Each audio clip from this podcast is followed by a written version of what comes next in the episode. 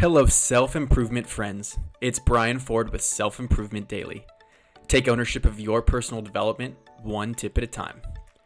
I'm really proud to share today's tip because it's something I've begun incorporating in my life ever since hearing of it, and it has been phenomenal. A mentor of mine is David Meltzer, and he was my first real introduction into the specifics of the law of attraction.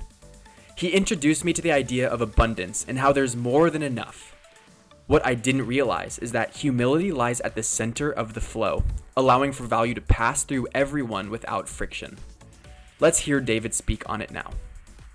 Radical humility is simply I need to ask and offer people my services, my help, my value unconditionally. But more importantly than that, I have to be aligned with my receiving values so that I can receive. And if I'm asking every day of how I can offer my services and be of value, and two, if you know anyone that can help me, I am going to create a flow of abundance for everyone. I love how he ends that. Humility is about understanding that you have value to offer and you should share it generously. And then pairing that with receiving values and encouraging others to share their value with you, it creates a flow of abundance, the tide that raises all ships that everyone can benefit from.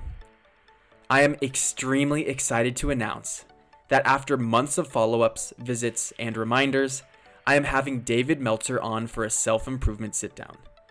He has been so generous with his time and value, and I have no doubt the value will continue to flow far beyond this conversation. Definitely tune into it on Sunday. Working with him to create this is extremely special for me, and I can't wait for you to hear it.